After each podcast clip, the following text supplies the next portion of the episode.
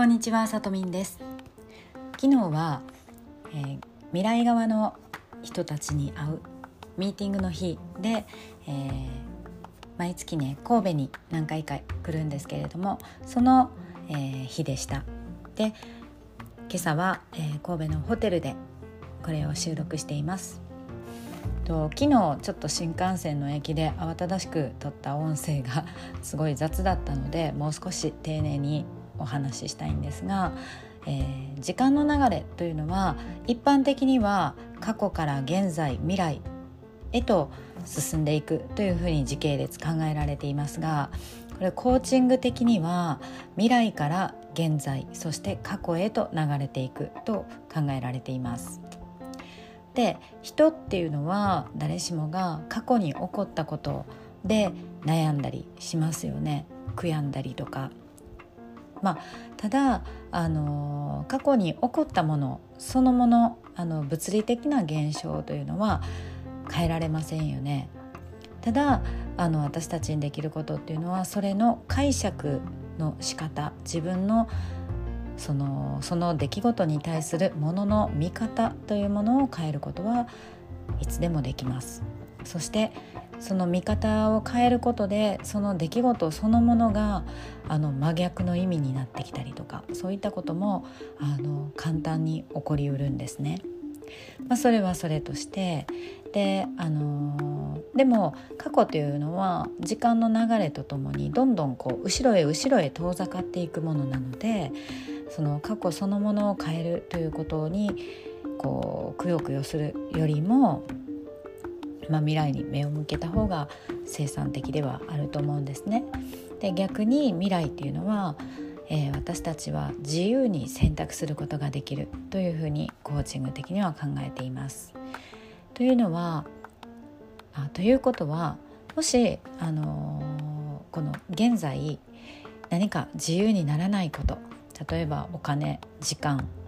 人間関係そういったものがあの今もどかしくてこうしたいのにこうできないみたいなそういうものっていうのをこういうふうに考えるとすごくあのプラスになると思うんですね。この欲しくても今今は買えないでもこのもどかしさっていうのは逆に言うと今しか味わえない感情だから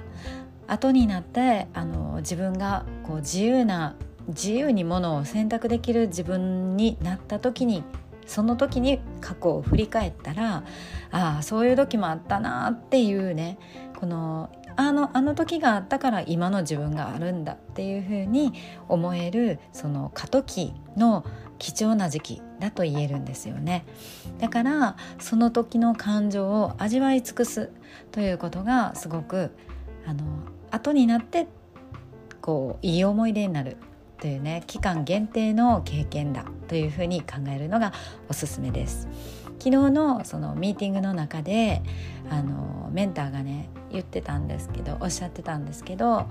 えーと、人っていうのはやっぱその初めにそれを手に入れた時とかできなかったことを初めてやった時の感動とか新鮮味というのはすごいやっぱりあの濃く脳裏に焼き付くんだけどもそれがやがて当たり前のことになるともうその時のフレッシュな感情というのはどんどん薄れていくということをおっしゃってたんですね。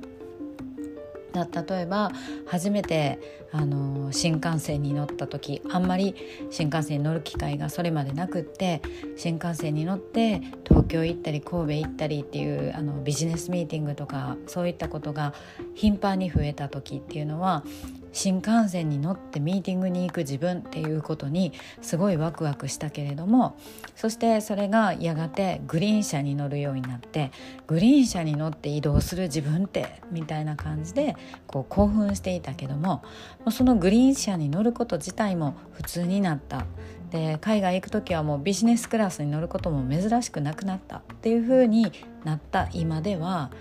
もうその時のことってあーなんかもうだんだん忘れていくんだよねみたいにおっしゃってましただからあのその時